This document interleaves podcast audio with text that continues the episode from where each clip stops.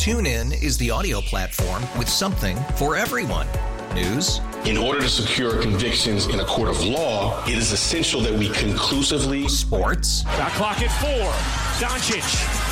The step back three. You bet. Music. You set my world on fire. Yes. And even podcasts. Whatever you love, hear it right here on TuneIn. Go to tunein.com or download the TuneIn app to start listening. It's better over here. After investing billions to light up our network, T Mobile is America's largest 5G network. Plus, right now, you can switch, keep your phone, and we'll pay it off up to $800. See how you can save on every plan versus Verizon and AT&T at tmobile.com slash across America. Up to four lines via virtual prepaid card. Allow 15 days. Qualifying unlocked device credit service ported 90 plus days with device and eligible carrier and timely redemption required. Card has no cash access and expires in six months. You're listening to Eye on the Community. I'm Vicki Pepper. Growing up, Maya Washington didn't see her father as the world knew him to be. Michigan State University and Minnesota Viking football legend Gene Washington. She knew him as dad. Based on Maya's award winning documentary, Through the Banks of the Red Cedar, My Father and the Team That Changed the Game follows her journey of uncovering just how difficult Gene's youth in segregated Texas was and his unorthodox rise to college football stardom at MSU during the height of the civil rights movement. She's on the line to tell us about this book and the documentary, which will start airing on PBS stations next month. Thank you for joining me. Thank you so much for having me. Maya, how did you decide to title the documentary and the book with this particular phrase? What significance does it have? Well, the Michigan State fight song goes on the banks of the Red Cedar. So it's this uh, lyric, these words that I've heard pretty much my whole life growing up in a Spartan household. And when I started to learn more about my dad and his teammates, who were members of the first fully integrated college football team in America, so I decided to think about how that impacted not just my father's life, but my life and future generations. And it's truly through the banks of the Red Cedar that so much change happened in our country. You say that the more you learned about the history of your dad's teammates, the more you learned about your own history. Tell us about some of that. Well, it's surprising, I guess, still to me, but probably to others that, you know, I didn't really know much about my dad's background as an athlete. His whole football career, all of that had ended by the time I was born. And I really knew my dad as a guy who put on a suit and went to work every day in corporate America.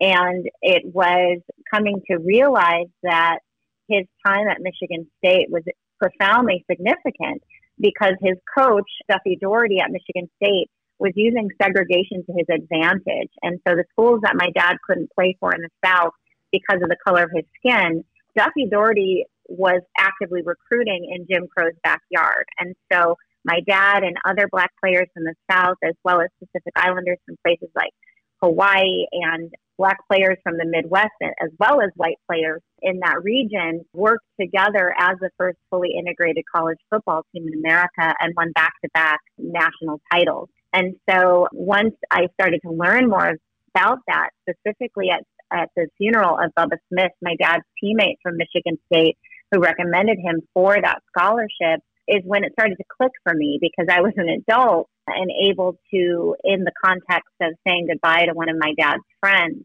recognize how that gesture and that opportunity truly changed my dad's life and my own uh, little was known about that era, and the people who lived it uh, really were just living their lives. It's taken 50 years for us to really recognize the historical events that were taking place. While you acknowledge the privilege that you had growing up, that also didn't shield you from the prejudices of others. How do you think this changed or evolved from your childhood through today? Well, I think, you know, I am now in a place of great gratitude. I think when you're a kid and you're just trying to go to school and someone calls you a racial epithet, it hurts. You don't mm. have context. You don't have framework to compare it to, well, it was worse for your parents. you know, you just feel the sting and the hurt of that. So it's with maturity, it's with opportunities to live around the country and go and get an education and things that I've had access to that my parents didn't necessarily come into the world with access to that allowed me to gain perspective right? To know that, yes, there are challenges. I have faced discrimination. I've had difficult experiences, but to know that my parents survived far worse conditions and persevered and created opportunities and opened doors for the next generation, I'm inspired to do the same in my life. What has been your father's reaction to the film and the book? He is so incredibly proud. He's excited mm-hmm. about different new factoids that I find, but he's also excited to share new stories with me, which is so exciting because when you move through the labor of getting a film made and then a book, and then you still realize, oh, there's more. you know, there's more details, there's more stories. Uh, it's just been really a great blessing, and, and I know it really is something that in his senior citizen uh, retired lifestyle now, he enjoys that we have this kind of shared interest in this shared project uh, that we can uh, experience together has just been such a gift. The documentary starts airing on PBS next month, and the book is out now. How would you like us to get it? You can go to Amazon. You can go to your favorite bookstore.